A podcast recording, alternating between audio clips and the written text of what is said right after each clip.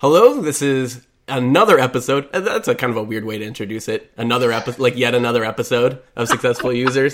I'm your host, Samuel Hulick. Joining me, as always, is Robert Graham. And today, we are making successful user history by bringing in another person. Welcome to the Successful Users Podcast, featuring Samuel Hulick and Robert Graham.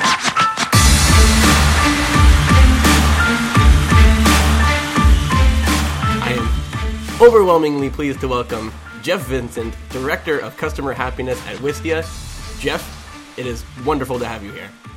I am outstandingly pleased to be here, Samuel and Robert. Thank you for having me. Yeah, thanks for being here, Jeff. So, do we have any business to take care of, or should we launch right into the topic today? Well, we do have a new 5-star review here, Samuel. A new 5-star review? So this is from SMTM, I think that's a Twitter handle. It's at SMTM in Austria. We're branching out. And the title is Love the Live Chat Episode. And this is a paragraph. I'm gonna read it out, though, because I think it's pretty good. Really? We're going to read the whole thing? Yeah, okay. Apologies. Editor's note. Actually, we will skip it, after all. I thought that was detailed. I liked it. Yeah, putting it into practice. Yeah. We are nothing if not providers of actionable advice. Yeah, pure. All of it's actionable, 100%. 100% actionable. That should have been the name of the podcast. All right. So, yeah, so at the risk of alienating our guest and our audience at large, let's bravely move on to the topic at hand today, which is what I was kind of calling it, like, knowledge centering, which is not a word, really. But how to set up and manage and maintain a knowledge center, would that be a good way to put it, do you think? Yeah, I think that's fair. Do we want to put Jeff on the spot and get him to sort of define that broadly? I would love that. Okay. Okay, knowledge centering. Well, I guess as is all the rage, I mean, this is something I've bought into. A lot of people love self-service help. And you need to learn how to, I guess, cultivate the self-service help that you provide all in one place, like a knowledge center, or I guess we call it our documentation, or a help site, or something like that. And I don't want to get too far ahead because I have some of this in my tips, but yeah, there's going to be a lot of adding and editing that goes into it. So that's the definition. Excellent. Nice. And, yeah. I guess the only other part that I would add is that it is a separate entity from the product itself. Yes, separate but connected. Right. There you go. Excellent. Well, I'm ready to get straight to some tips here. Do you, Robert, are you, as is our custom, ready to kick this off? Yeah, I'm totally ready. So my first tip number one. Tip number one. Is to put your knowledge base in context.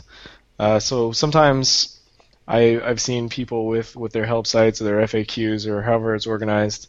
It's kind of like off in its own place, and it's really hard to get to when you're actually using the app or using a feature.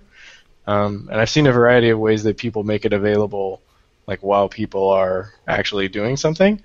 Sometimes they're connected to live chat. Sometimes it's just a little more clear. Sometimes, like, if you click around, something will actively pop up and ask if you need help and point you in the direction of some things. And I just think that's a really good tactic to make it, like, handier for users. Deep linking. Yeah, of sorts. Gotcha. Fair enough. Jeff, would you care to chime in on that, or do you think Robert nailed it? I think Robert nailed it. That was actually one of my tips as well. So I'm just going to cross that off the list. Battleship. Yeah, exactly. You hit something. Yeah. Were you planning on taking that from a different angle, or was it pretty much 100% overlap there? Well, I think I get a lot of questions from people about, you know, I've written all this documentation, but nobody looks at it. So how do I make sure that they look at it?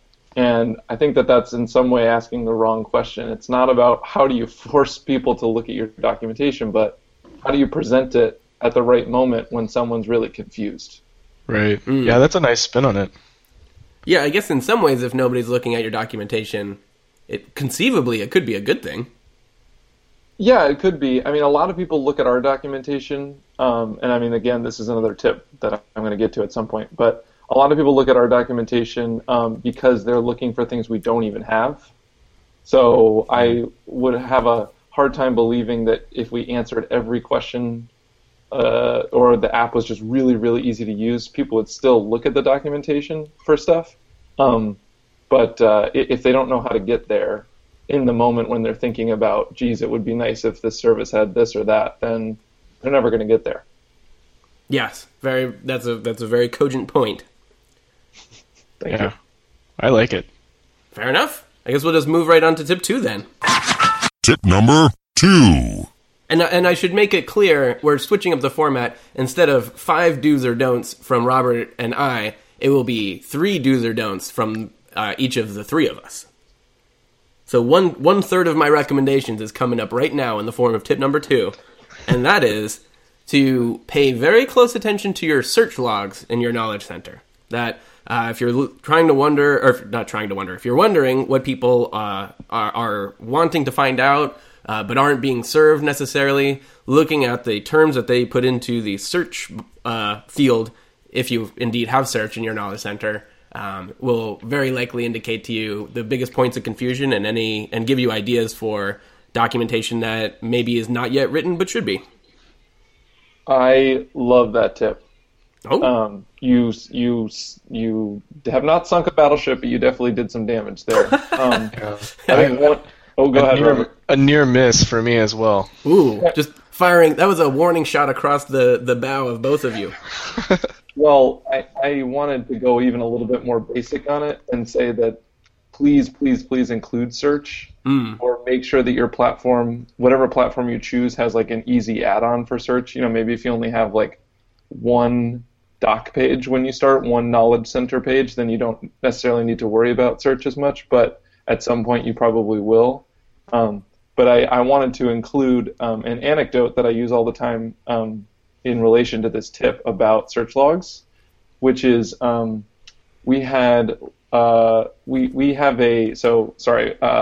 Wistia. We do web video, and web video has this concept of like a poster frame or like a thumbnail that shows up. That's what we call it, a thumbnail, so that you click on a play button and the video starts playing. The still. A still, exactly. And when we were going through our search logs, we found a ton of people searching for the term poster frame. And when I entered the search myself, I realized we never mentioned that version of the term. So essentially, that was what the customer was calling it. That was the customer language. And we were not using that customer language anywhere on the documentation page. Therefore, they weren't getting to this Knowledge Center article that we thought was super helpful. So this tip totally resonates with me. That's awesome. And I think that anecdote is awesome. See, Robert, that's why we need to have guests on this show. It really classes it up. I'm nothing if not classy. That's right. Well, and I guess this is the you have the floor for tip number 3, speaking of which. Unless if that was your tip. No, definitely not. That was just an add-on to your tip. Excellent. Well, I can't wait to hear tip number 3. Tip number 3. So my very first tip. I'm so excited. It's perfect that I'm number 3 because this one actually has 3 parts. I was trying to come up with a clever title for it because I'm classy. And I went with the what I call the triangle of good language. Ooh. So the triangle. This tip has 3 parts. The first is everyone should be able to edit your knowledge center or your documentation. The second, everyone in your company should have access to edit this in some way, and you should make it as easy to edit as possible. You should put time into making it easy to edit. So that's triangle tip number. I can't use the word tip twice. Triangle corner number 1. Number 2 is your support team should end up owning your knowledge center. So everyone can edit it, but those edits kind of stream through your support team. And that is because of triangle corner number 3, which is make sure that you use your customer's own language when writing your knowledge center articles or documentation or help articles or whatever you want to call them. So they're kind of all interrelated, so I couldn't just use one. But basically, you want the documentation that you write to reflect the way that your customers would talk about stuff. And the only way to make sure that that happens is, one, you have to have the people who spend the most time talking with customers in there, editing things and changing things. And also, you have to make sure that there aren't any other interests that really seep in, like sales language or something like that. So to make it, I guess, just to share our practice, there are certainly parts of the documentation that I delegate ownership to. So Max, for example, completely owns the player API documentation and can make changes without needing some sort of approval from me. But if somebody on our engineering team or marketing team or something like that spots a typo, they could make a change in like a minute to the documentation without needing any, needing to like lodge an issue or a bug or something like that. They can making changes is fairly easy. And then is it sent to you to approve and publish it, or do you it just goes live right away? Good question. So we use GitHub for everything. So what I ask is, if you're changing a typo or you're switching language, or you're making something that's like a somewhat obvious change, then you don't need to, send it by me or send it by anybody else. You can just make it. If you're talking about a total restructuring or adding a new documentation page or something like that, I ask that you use what's called a pull request, so that everybody on the team can see it and review it. And somebody might say, hey, this is great that you added this, but this is not how our customers talk about it, or something like that. So something that spurs conversation and makes sure everybody is on top of it. Gotcha. And then as far as using GitHub goes, that was actually another question that I had. When you're talking about making sure that whatever software you use supports search and things like that, it sounds like perhaps you rolled your own there. Is that the software that you use, or? Yeah. Maybe I should have started with that when you asked me if I had something to add at the beginning. So we use Jekyll on the back end to build a static site that is our documentation, and then we rolled our own search plugin, for lack of a better term, with a search service called Elasticsearch that indexes everything, all the copy on all the pages for search. So it's really easy to edit our docs because they're all just text files in Markdown, which is a pretty simple language, and people tend to write in Markdown even if they don't realize they're writing in Markdown.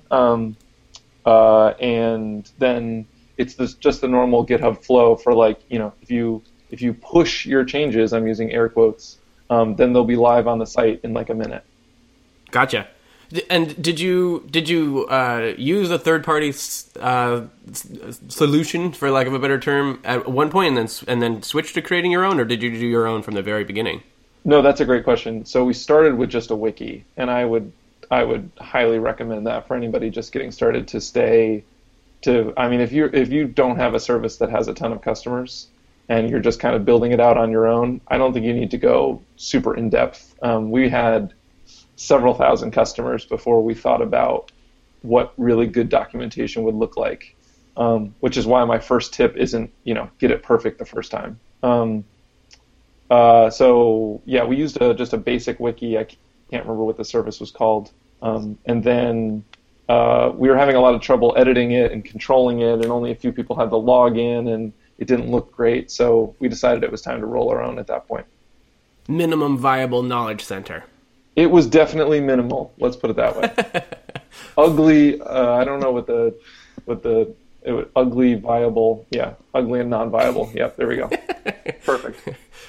Fair enough. All right. I guess it's time for tip number 4. Tip number 4. Wow. Yeah, that was a lot of. This is a veteran move, I feel like, by Jeff with the triple tip. Yeah, the triple tip. There's a lot of near misses going on here, but I'm gonna stick with this one because I think it's still a small tip, but it's still alive, I think. So tip number 4 is to eat your own dog food with your search.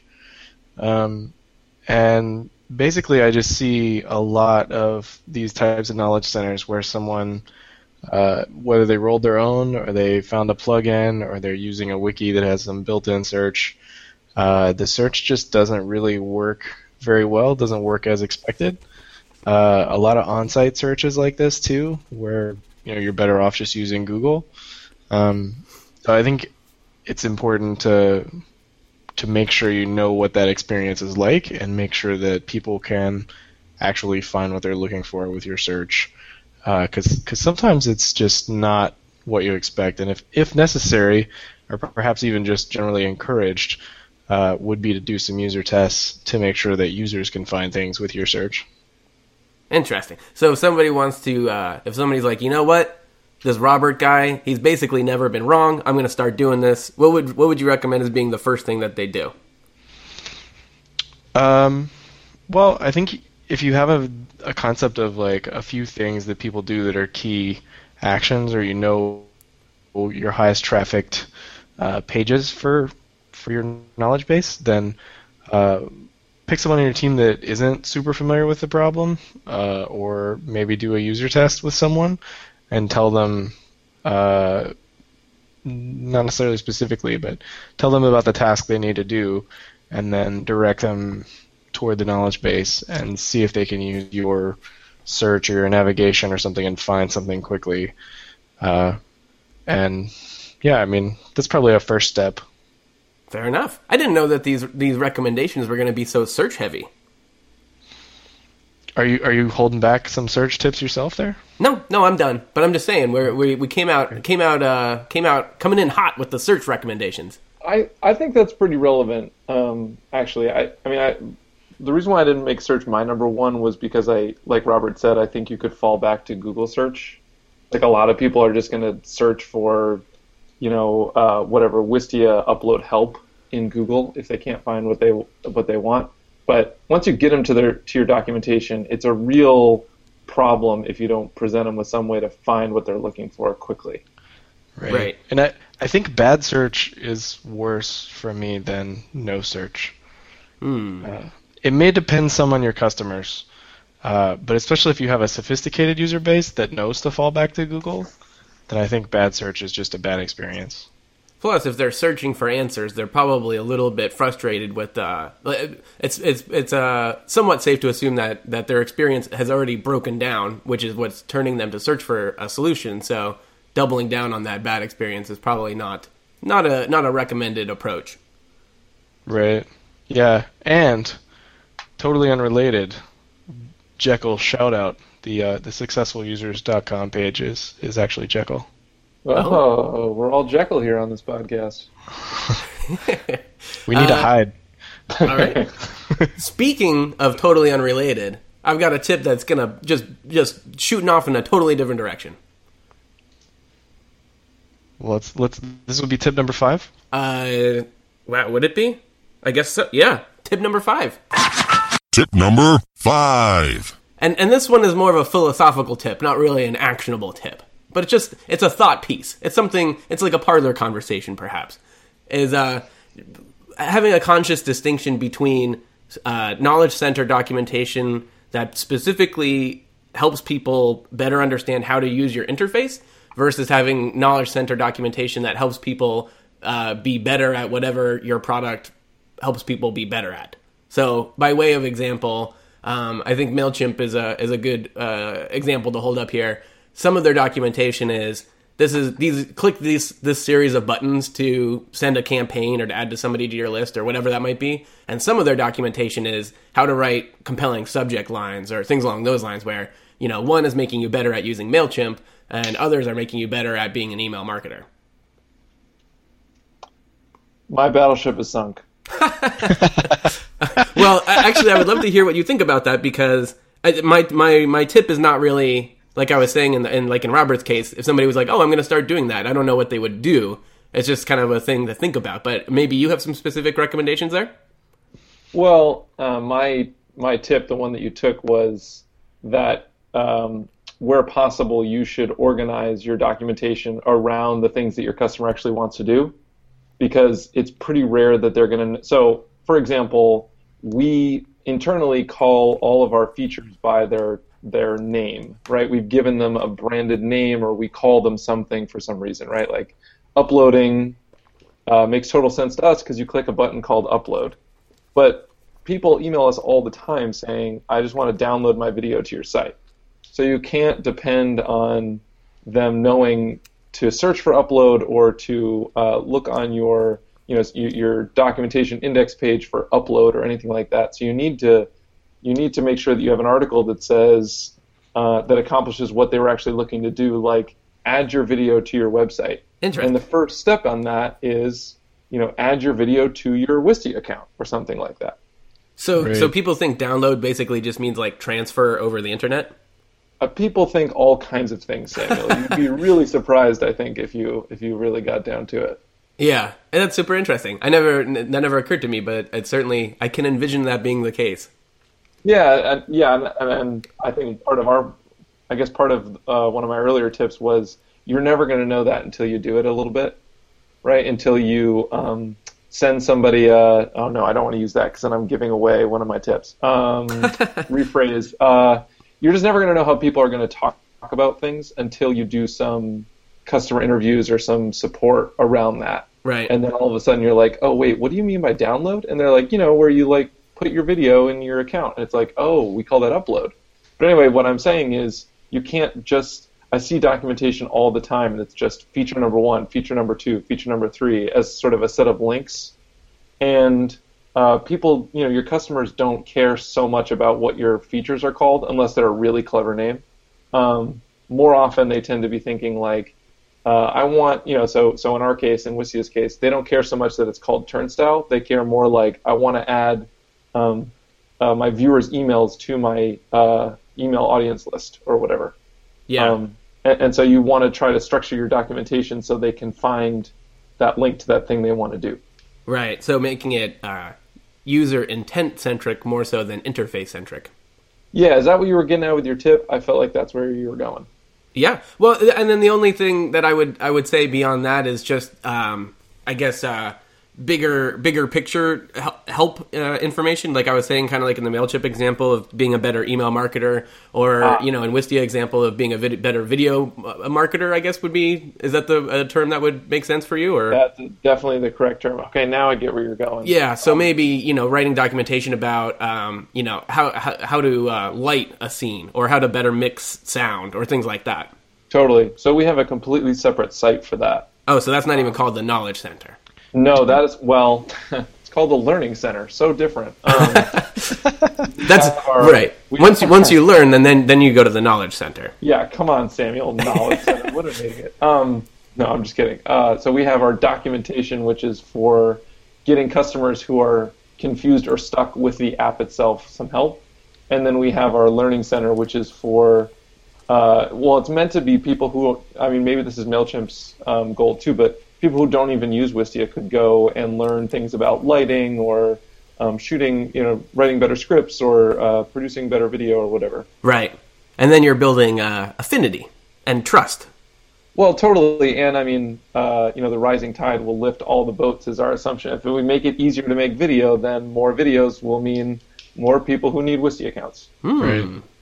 So I have a question about these two sites. Do you cross-link them a lot? Because it seems like there's a lot of opportunities to say, oh, are you looking for this? Or especially inside of the Be a Better Video Marketer type of site, it seems like there's a lot of opportunities to, well, you have to do this, this, and this. And part of that would be some of the specifics that you might have, you know, click through these forms and then in the Knowledge Center. Yeah, I think that's a really great question. I don't think we do it enough. Honestly, I think we could improve. When we first, I think to some people it's a bit of a moral quandary because maybe you don't want to lead them too much down the path of, and you can use Wistia to do this because then it feels a little bit like we're breaking their trust, right? Like before it was like, doesn't matter if you use Wistia, you can use anything. And then all of a sudden we're like, and if you want to use it with Wistia, you should do, you know, that could feel a little bit bait and switch. But I think if done in the right way, we could do it. We should be doing it better. Let's put it that way. Right. Way to take our guest to task, Robert. No. Is that site also a static site? It is a static site, but it's not Jekyll, unfortunately. Oh, interesting. Yeah, it seems like maybe you could also like know if someone was logged in and perhaps optionally. Yes, totally. Great point. So do you want to call that count that as your tip, or would you like to put in a substitute? Oh, did I actually give a tip in that? Well, I think we kind of approached it from two different angles. One was like just the how to light a scene or how to mix sound kind of documentation, and then your case was saying instead of putting it in terms of this is a feature, putting it in terms of this is what somebody's trying to do. Yeah, I like Robert's tip especially. I'll roll that into my tip. What's that tip number 6? I'm getting confused. What was Robert's tip? The cross-linking? Yes. Robert's tip was the cross-linking. Oh, gotcha. Okay. So if you want to call that 6, otherwise you have the floor. Tip number 6. No, I'll go with that because my first 5 are all taken. Fair enough. Then I guess on to Robert for tip number 7. Tip number 7. All right. So this one might be controversial. Ooh. Yeah, I'm excited. It's like the piano player starts going. So my number 7 is what I have written down specifically is multimedia extravaganza. And essentially all I mean is I think there are a lot of opportunities where writing is the best approach, and throw in a couple of screenshots and it's super clear. But there are some times where, like, some context or some video or maybe more screenshots than writing would better accomplish the task. And I just think you ought to pay attention to that and use sort of the right tools there for the job. Sometimes a quick video can really save you a lot of reading. Robert, I could not agree with you more. I don't know what's controversial about that whatsoever. Well, I feel like it's not done that often, so I thought maybe it was controversial. Right. I guess it could be a little bit harder to maintain. Sure.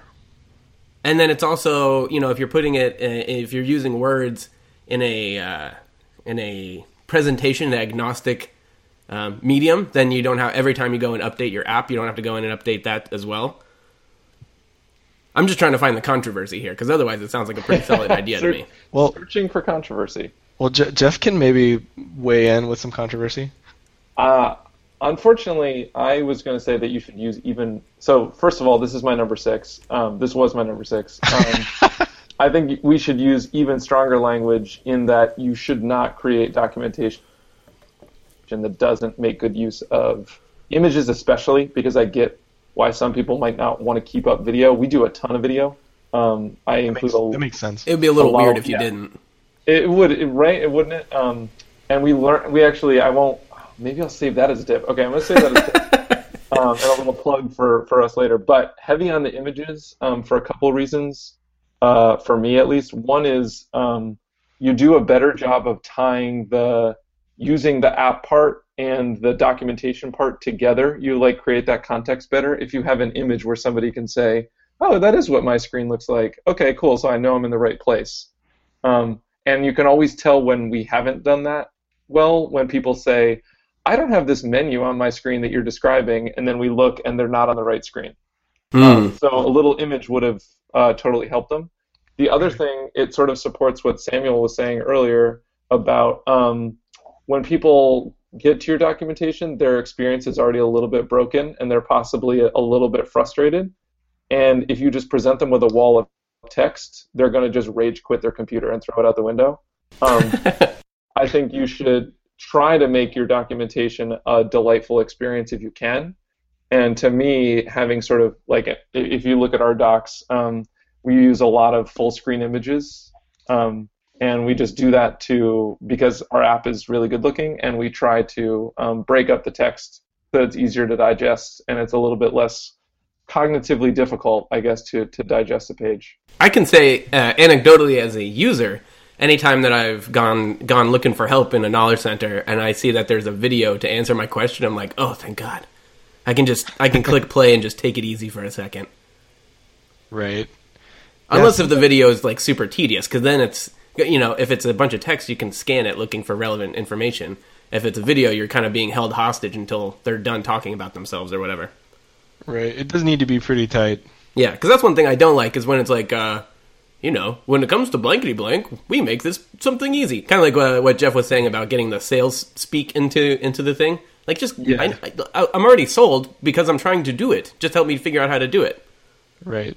It would be like having ads on your application or something. It's like, your video will begin in 15 seconds. Yeah. I hear both sides because there are definitely some people who tell us, because we, like I said, we use a lot of video. There are people who tell us that they learn better by reading, and so I completely understand that. What we tend to do is you front load the page with a video and, you know, some sort of supporting text like this video covers pretty much everything else we're going to talk about, so you can just watch this. Or you can jump straight to a section. If you're kind of already on step 4 out of 5 steps, you don't have to start the video, you know, from the beginning. You could just go straight to the last step and look at the pictures if you want. There you go. Here's a question for you. Do you use Wistia Analytics for your Wistia support videos? There goes my tip number 7. oh, just put it back on the shelf and bring it back up. No, it's fine. No, it's fine. I'll come up with something else. Yes. Wait, actually, yeah, let's put it back on the shelf. Samuel, we'll talk about it later. Yeah. We can only sync so many.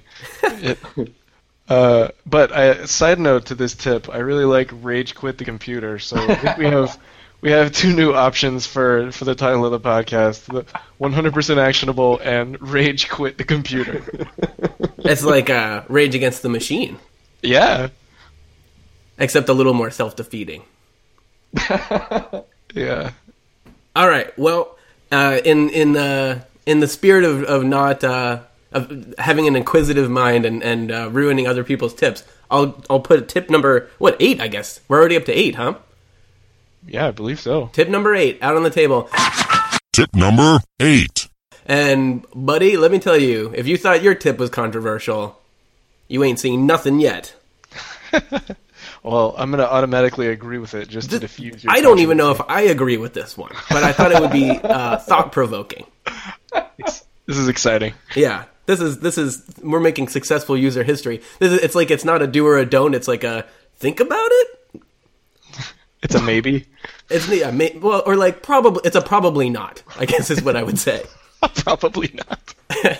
But just something to think about. It's an if you try this, your users will rage quit the computer. Right. We might have to change the name to Rage Quit the Computer if you take this tip on. But just something to think about. I wanted to pick both of your brains about it a little bit. Buffer, not too long ago, put out a post that was pretty interesting, which was basically why they don't have any documentation at all. And the gist of it was basically... I guess they were making the case that documentation sort of plugs holes, but it's not an ideal permanent fix.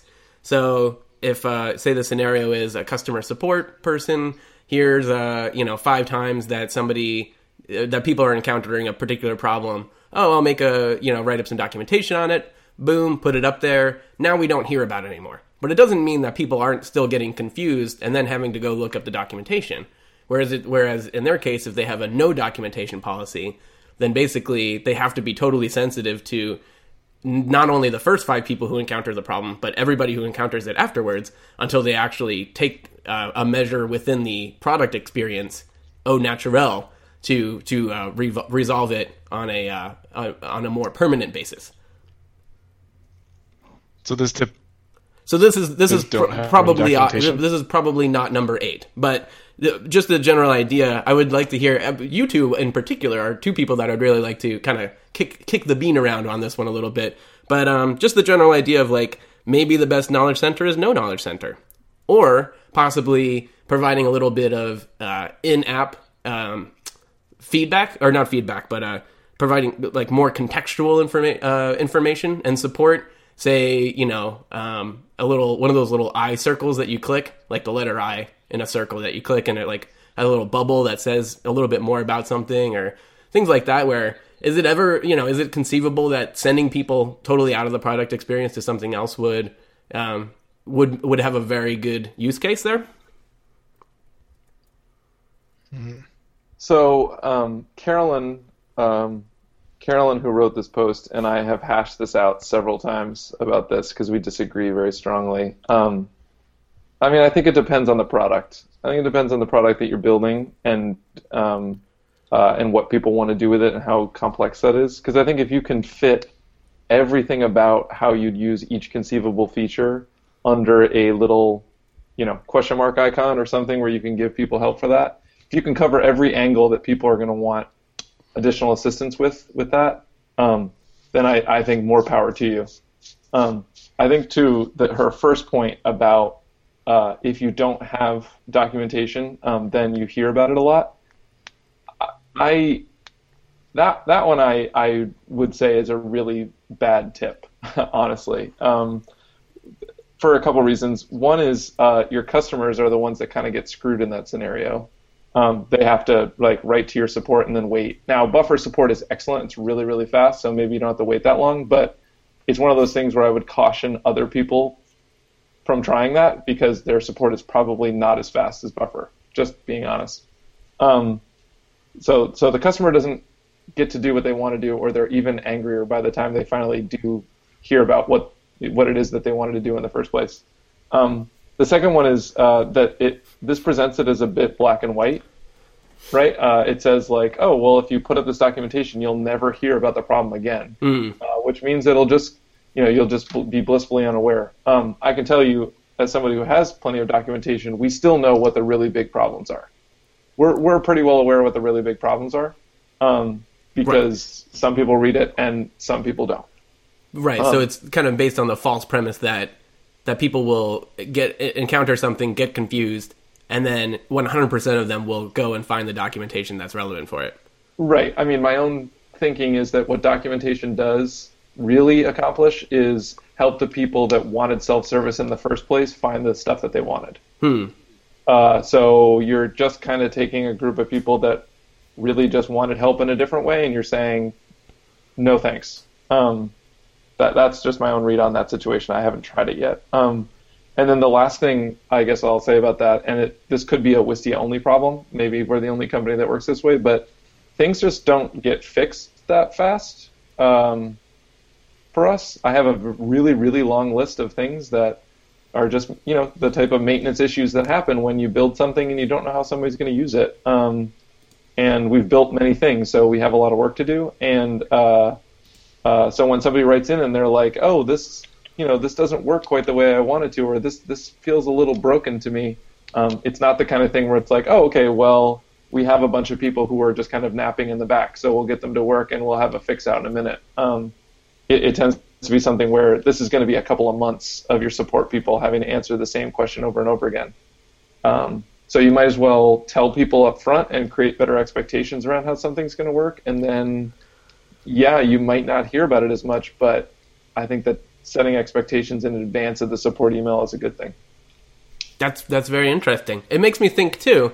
It makes me think a thought I've never thought before, which is to use the popularity or the traffic on your knowledge center to help you figure out to prioritize fixes and bug squashing and stuff like that.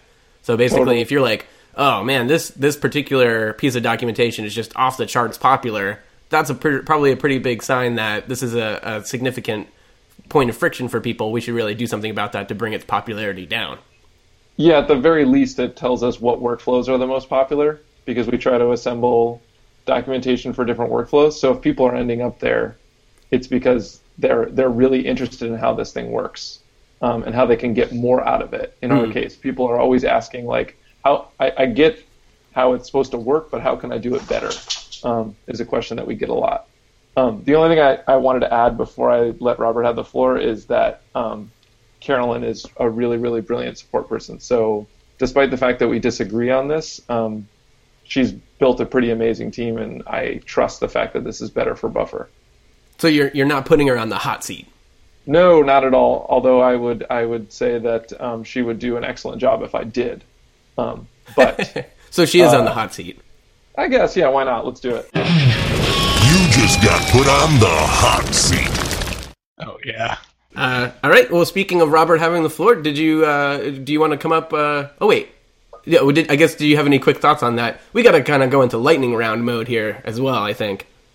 Well, I agree with a lot of what he said. I think product complexity bears in on this quite a bit. I do think that I would plug a couple of his thoughts on... I don't think the docs necessarily hurt you with people that are interested in like more direct support, and I feel like you're really just offering different people. Like we mentioned that some people learn better with video or learn better with text. You're really just throwing a life ring to people that do things a little differently, that are more self-help oriented or something. And so you're also, in that way, you're connecting with more of your customers and actually getting more feedback in different places about the product. From different types of people, because I know myself, I guess I interact with different products in kind of specific ways, and so if I couldn't find self-help for certain products, like I'm just done. Like I'm not going to contact support. I'll just find something else that works. And I think you can be pretty proactive as a group to learn about product flaws. Like there's a lot of like user connection stuff that you should be doing. So if you have documentation and you perceive that as like a barrier to getting feedback, then I think you should be doing other things and have more feedback loops as well anyway. And then you almost sunk this one for me, Samuel, but I think having those docs out there not only it gives you some credibility with people that haven't yet signed up, but it also could have some marketing benefits of just having that site out there. Or it could be a good SEO play as well. Exactly. Yep, that's brilliant. That's a really good point. Fair enough. I think it comes time. It's time for tip number 9, the final tip. Tip number 9. The final tip. That's me, right? I believe so. Do you have any left? I've been adding them. Well, we saved one earlier. Oh, yeah. Yes. Samuel really wanted me to get into, but I'm saving it. And he was playing it coy. Right. My tip number 9, which builds off of Robert's tip about use multimedia extravaganzas where possible, is to try to learn, especially in using video, try to learn from the analytics on those videos how you can not only improve your product, but also improve your content. Sorry, this is a plug for Wistia, I'm sorry. Wistia is video hosting specifically for business, but our superpower is around analytics. So we give you vision into how your video is performing, and it makes it feel almost like you're giving a speech to a bunch of people and you can like see the reaction on their faces. So I use a lot of video in our documentation, and I look at the analytics for those videos to decide, was that video too long? What parts of it were really confusing? It shows like a heat map of how long people are sticking around, right? Right. It shows up in a heat map, and you can see where people drop off, almost like you're talking to somebody and they just like pull out their phone and start like looking at the latest tweets. So at that point, I know that I've gone on way too long. Kind of like we were describing earlier, where it's like the person takes forever to get into the content with their video. They say like, today we're going to talk about this, which will make you really good at this, and the customer's on the other end just like freaking out because all they want to do is figure out why this isn't working the way they want it. So I highly recommend finding a platform for your video that will allow you to understand like how people are digesting that part of your content. Fair enough. And then so if I may ask my earlier question now, do you use Wistia Analytics for yours? Like, what's your process there? Do you put out a new video and then say, all right, we're going to watch this and make sure that we got it right? Or yeah, so we have our normal scripting process that we go through. We try to make it the best video that we can, and normally we start by saying, when you write up the directions in your documentation or in a support email, how does that conversation normally go? Like, where do you use analogies, or where do you try to explain something in a different way or whatever? So then we have our script and we put it out there and we look at the analytics, and there are a number of videos that I have sort of like running tests going where I see like a dip. So one example is we have a video for our private sharing features, and right in the middle of the video I say something like, so let's do an example, and we saw just a total drop off at that point. And so I worked with Chris, our videographer, to just edit out that section really quick. We just removed the whole section. It just jumped straight over it. And then I put it, I just put it right back out there, and I see how the analytics change. And so what that means is over time our videos have gotten a lot shorter and a lot more to the point. Sometimes we think we're providing good context, and people are like, I get it. I can skip right by this. That's awesome. Yeah, that's interesting. And I might say you were a little bit reserved in plugging Wistia. You absolutely shouldn't. It's an amazing product. Well, I appreciate that. Thank you. Yeah, and then I guess one other thing I will say is that MailChimp uses Wistia, so that's cool. But also they use a lot of animated GIFs now. So for things that are really quick, they use very short video clips that loop. And they use video clips because they're higher quality. Well, that show like where you should be clicking and stuff like that? Yeah, it's like, oh, you know, I want to use them for like under this menu you'll find something, and I want to show the process of actually hovering a mouse over a menu and then, you know, kind of navigating down to the option that I want, because one of my other tips that I didn't even have to use was whenever you start describing something in your documentation, it's too confusing. That probably means that you need to show it in some other way and then eventually fix it in your product. So whenever I started to find myself saying, like, hover your mouse over this little blue section and that's how this little menu comes out, not only does the product need to change to fix that, but also I need to show it somehow or else people are not going to get it. Interesting. Well, there you go. Bonus tip in there. I wonder... What media formats people will be using in the future? Like Vines? I hope not. I haven't used Wistia myself. I haven't done a lot of video, but I will say I know a few people with some products, and even some in my mastermind group, and they use Wistia, and I think from our discussions that it's the way to go. It's the best. Yeah. Thank you. There you go. All right, so to move into full-on lightning round mode, if this was Mario, the background music would be playing double time here. Another new element of the format is we're looking to put in a resource of the week, and this is something that maybe has been largely influential to us, or just something we've been kind of chewing on lately. Not necessarily related to the topic, just giving an endorsement to something out there that has been on our minds. So I guess, Robert, would you like to kick it off as you're the first, since you have to be first in everything? Well, if you're not first, you're last. So my resource is a book, and I have...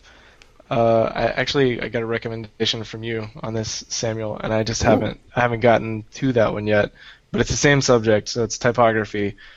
This one I've actually had on my shelf for a while, and I've never been able to pull it down and go through it. But I've been reading Thinking with Type, and I've been really interested in typography and how it affects sort of general design and layout and how people, you know, feel about typefaces and how to use them best, and so it's a pretty good book, and yeah, that's my resource. It gets the Robert Graham seal of approval. Yeah, fair enough. My recommendation, this was because we did the books that have influenced us episode a couple weeks ago, and like ever since then I've been like, I should have mentioned that book. Yeah. And so one of those is a book that has been super influential on me, called Your Brain at Work by David Rock. And it is all about brain science and how our ability to focus on things depletes throughout the day, and different ways to just kind of think of... He uses a lot of interesting metaphors on just how different parts of your brain work and how you can kind of align your task at hand around knowing, you know, how your brain operates, which is great for self-improvement, quote-unquote, but also from an experience design standpoint, knowing like, okay, I've got too many, I'm throwing too much at people right now. Their prefrontal cortex is going to be overloaded, or whatever that might be. It certainly, at the very least, makes you feel very smart. So that's my recommendation. Go feel smart. Yeah. Okay. So I think it's Jeff's turn. At the very least. I'm not saying it does. That's the only thing it does.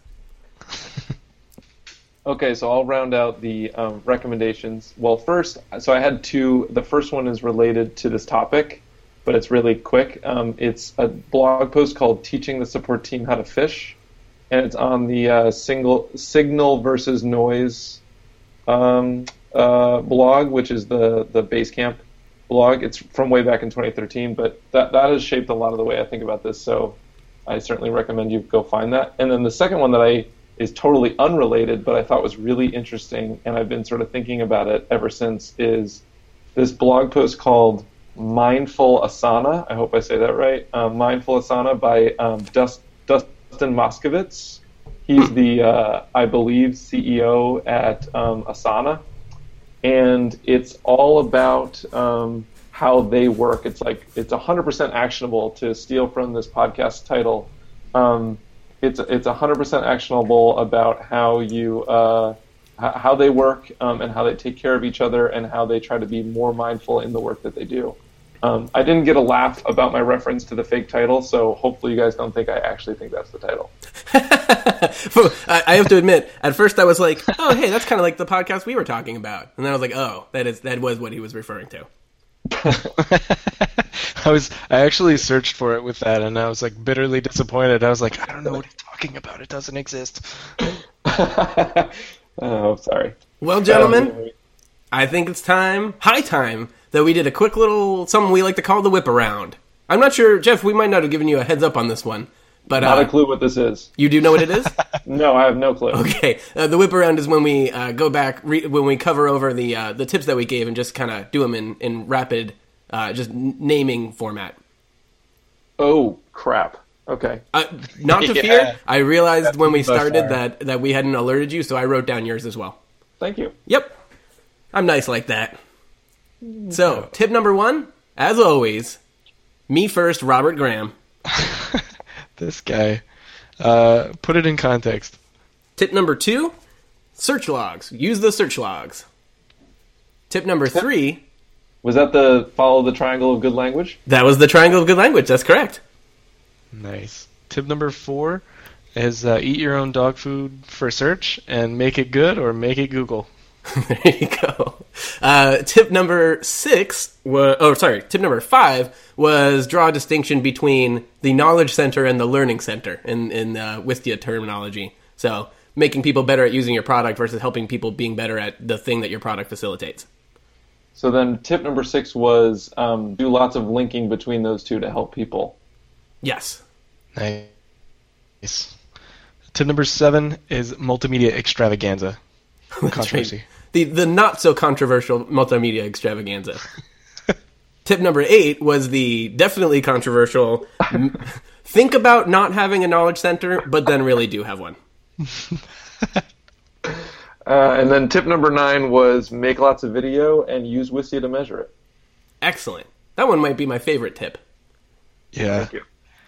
Video is underused for support and knowledge bases. I should write some sort of post about how we do that, and I'll do that. Oh, there you go. Yep. Well, I would read it and link to it. Yeah, When that's ready, let us know. We'll go back and put it in the show notes retroactively. You guys can tear it apart on a future episode. Well, I look forward to that day. It's gonna be a good day. Jeff, we cannot thank you. Well, I guess I may be speaking for Robert here, but I'm assuming Robert would co-sign on saying that we can't thank you enough for coming.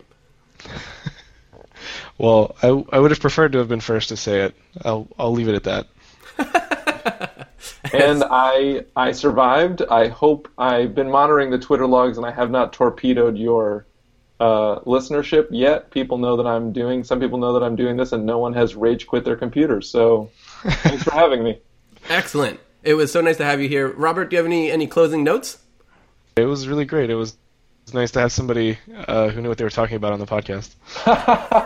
It's a refreshing change. Yeah, someone who knows so much they've never written a blog post on it. Yep, I know everything.